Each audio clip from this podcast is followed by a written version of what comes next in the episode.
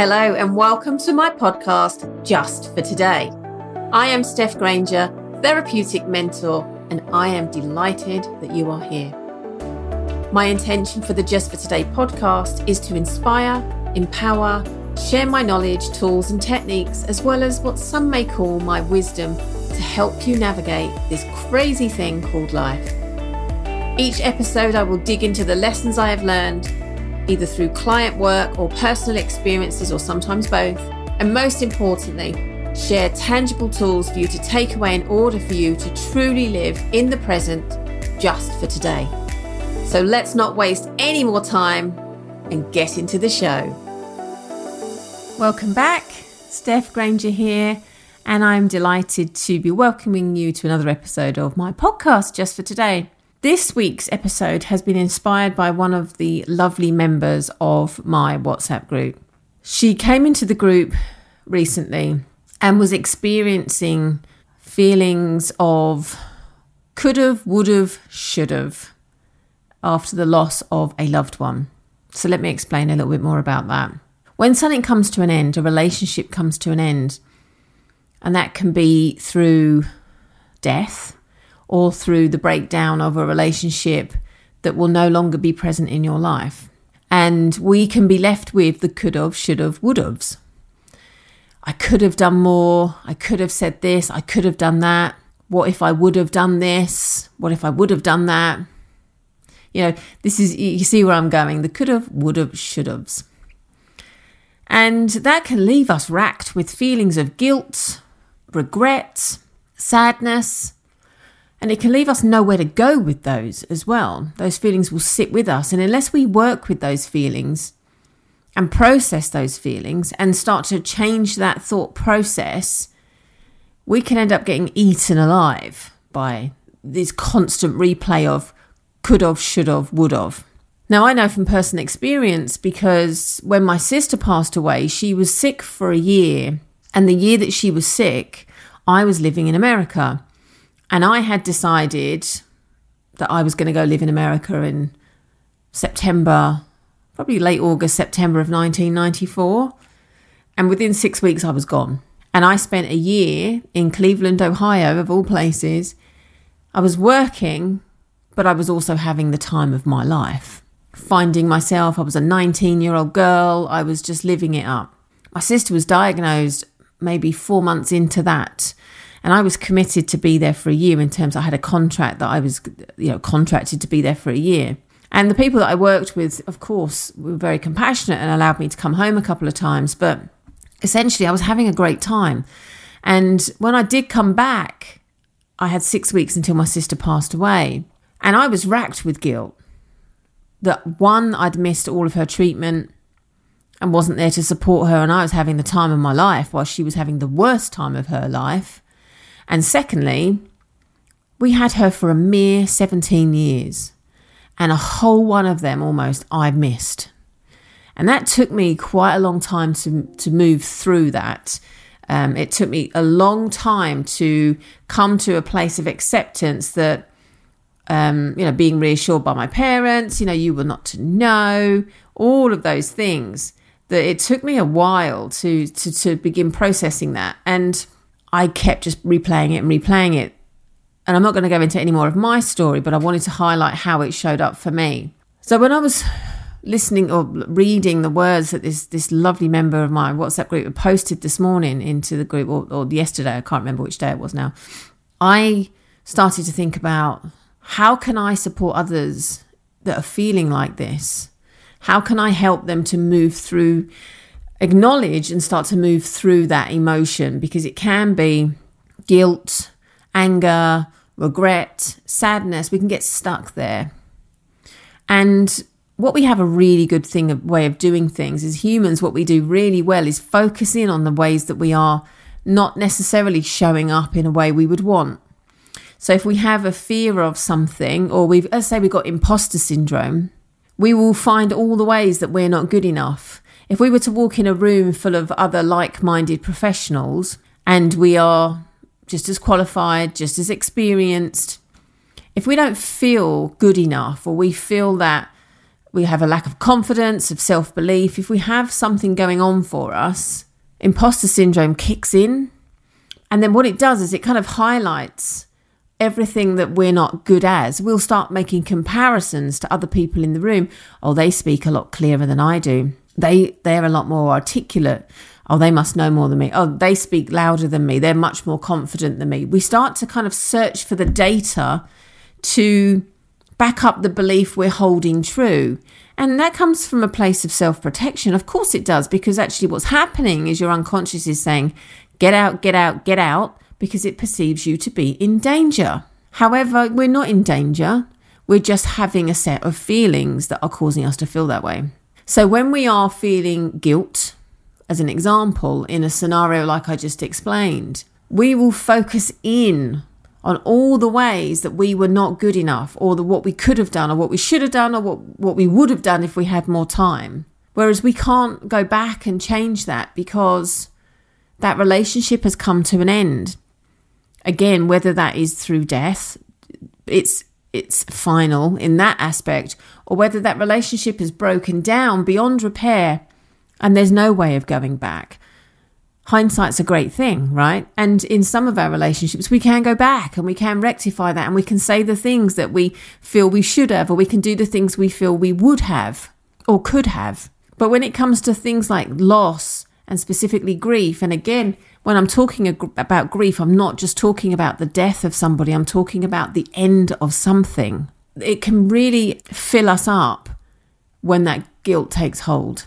So, my suggestion to this lovely lady in my group today was to adjust her gaze because we're focusing in on on on, blah, blah, blah, blah, blah.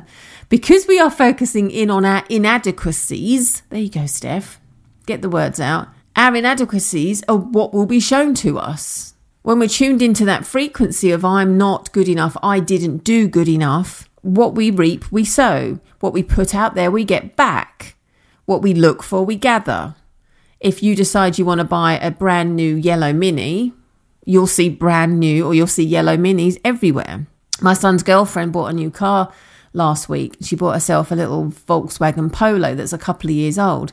And she's so, so pleased with her new car. And then she came around the other day and she said, Everywhere I look, I see bloody Volkswagen Polos. It's because her attention is set on that. She's focusing in on that. Where we put our where we put our mind, it follows. So she is now noticing Volkswagen Polos. If you've ever struggled to get pregnant, you would have seen pregnant women everywhere because again of where we're just put uh, placing our gaze. So in the situation where something comes to an end, a relationship comes to an end, and we have sadness, we have regret, we have those feelings of what if, I could have, I should have, all of those feelings, that's going to supersize it even more. And we will notice all the things that we could have, should have, or would have in that scenario. But we have control of this. We do have control of where we allow our gaze to go to. And we absolutely can adjust our gaze at any time.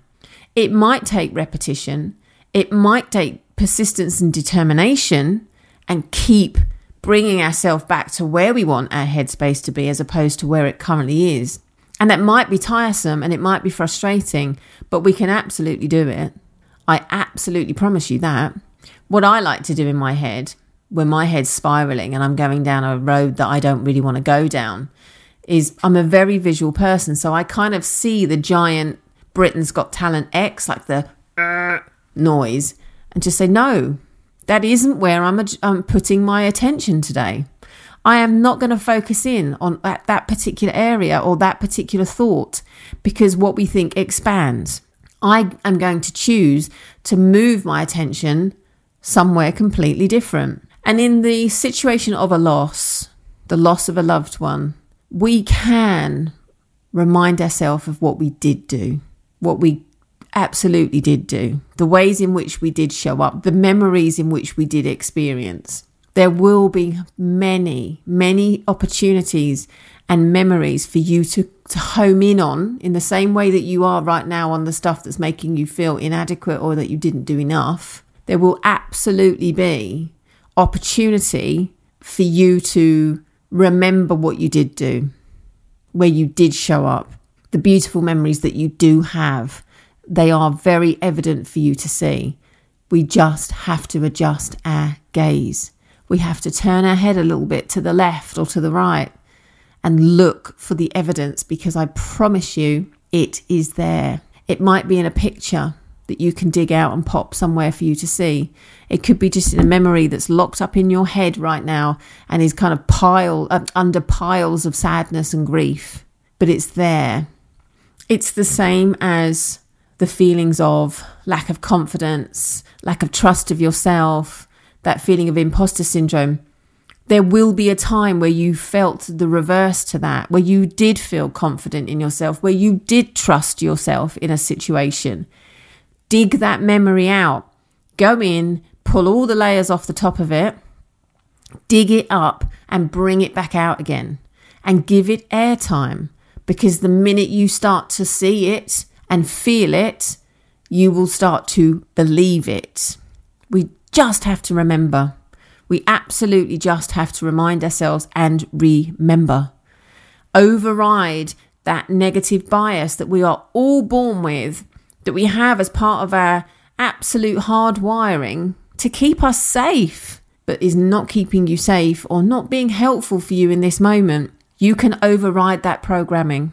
Dig up the memories, pull them out from in the closet, find the box that they're all stored in, go within, set the intention that just for today, I am going to remember. I choose to remember what I did do, what I did say, how I did show up, when I did have that confidence, when I did trust in myself. I today am setting the attention, intention to remember who I am and what I've experienced up until this point. And if you are experiencing loss, somebody has left, has gone, has passed on, and you are feeling that guilt of I could have, I should have, I would have, remind yourself of what you did, of how you were present, of how you did show up, of the memories. Because I tell you now, sitting in that space of sadness and guilt will erase the memories of the beauty of that person and the, what they brought to your life.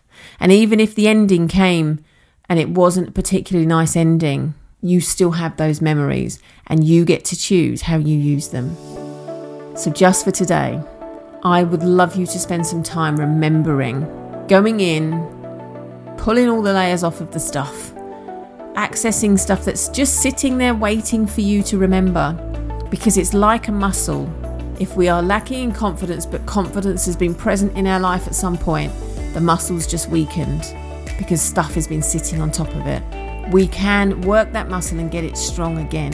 And if you have experienced loss because somebody has passed on, passed over to the other side and you are feeling regret and sadness and guilt, go and remind yourself of the beautiful times.